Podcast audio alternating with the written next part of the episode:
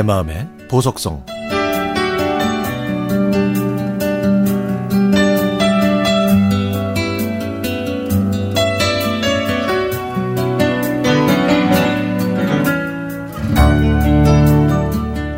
저희 가족은 어르신들이 많이 거주하시는 영구 임대 아파트에 살고 있습니다.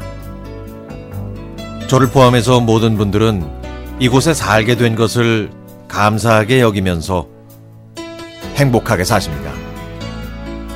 몇십 년 전 남편이 아동 의류를 만드는 중소업체에서 간부로 일한 덕분에 저희 집은 넉넉하진 않아도 남에게 돈을 빌리지 않을 정도로 생활했고 두 아이도 별탈 없이 건강하게 잘 자랐습니다. 저도 살림하고 아이들을 키우는 평범한 삶을 살았죠. 그러던 어느 날 한밤중에 누군가 저희 집 배를 눌렀습니다. 저와 아이들은 놀라서 잠을 깼지만 남편은 무슨 일인지 알고 있는 듯 현관문을 열어주었습니다. 그 밤중에 온 사람은 경찰. 세 명의 경찰은 남편에게 뭐라고 말했고 저는 아이들을 방으로 들여보냈습니다. 남편이 옷을 주섬주섬 입더니 제게 걱정, 걱정하지 말라는 눈치를 보내고 경찰을 따라갔죠. 저는 그날 밤을 꼬박 새고 아침이 돼서 남편의 회사 동료들한테 전화해서 사정을 들었습니다. 격리과에서 근무한 남편이 회사 대표에게 보증을 섰는데 대표가 부도를 내고 잠적했기 때문에 채권자가 남편을 고소하게 됐다는 얘기입니다. 그동안 남편은 혼자서 회사 부도를 막아보려고 애를 쓰고 있었던 거고요. 남편은 다음날 집으로 돌아오긴 했지만 저희 집에는 채권자들이 몰려와서 난리를 쳤고 그 다음날에는 식기와 가스레인지를 제외한 모든 살림에 빨간 딱지를 붙였습니다. 저희 가족은 일주일 뒤에 집도 비워야 했습니다.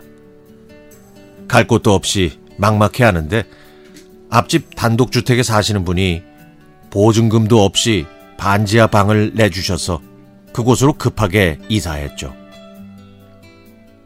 정신을 가다듬고 남편한테 갚을 돈이 얼마냐고 물어봤지만 남편은 그저 미안하다는 말만 하면서 고개를 떨궜죠. 그때 큰애가 고등학생, 둘째가 초등학생이었는데요. 아이들한테 미안해서 얼굴을 볼 수가 없었습니다. 그 많은 빚을 갚으려면 그냥 있을 수만은 없었지만 남편은 그 충격으로 쓰러지기도 여러 번. 급기야 치료가 어려운 병을 얻어 집에만 있어야 했기 때문에 제가 마트에서 일을 시작했는데 그게 어느덧 20년이 됐네요. 하지만 제 월급으로는 빚을 갚으면서 생활하기엔 턱없이 부족했습니다. 고3이었던 첫 아이는 수능 성적은 좋았지만 등록금이 저렴한 지방대학교 장학생으로 입학했고 몇 년 뒤에는 회사 대표가 나타나 빚을 조금 청산해 줘서 형편이 좀 나아졌습니다.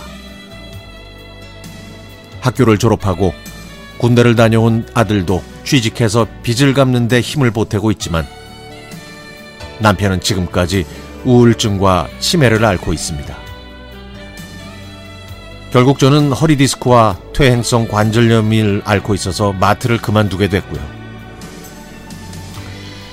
그러다가 2년 전에 운 좋게 영구 임대 아파트가 당첨돼서 이곳에 입주하게 됐습니다.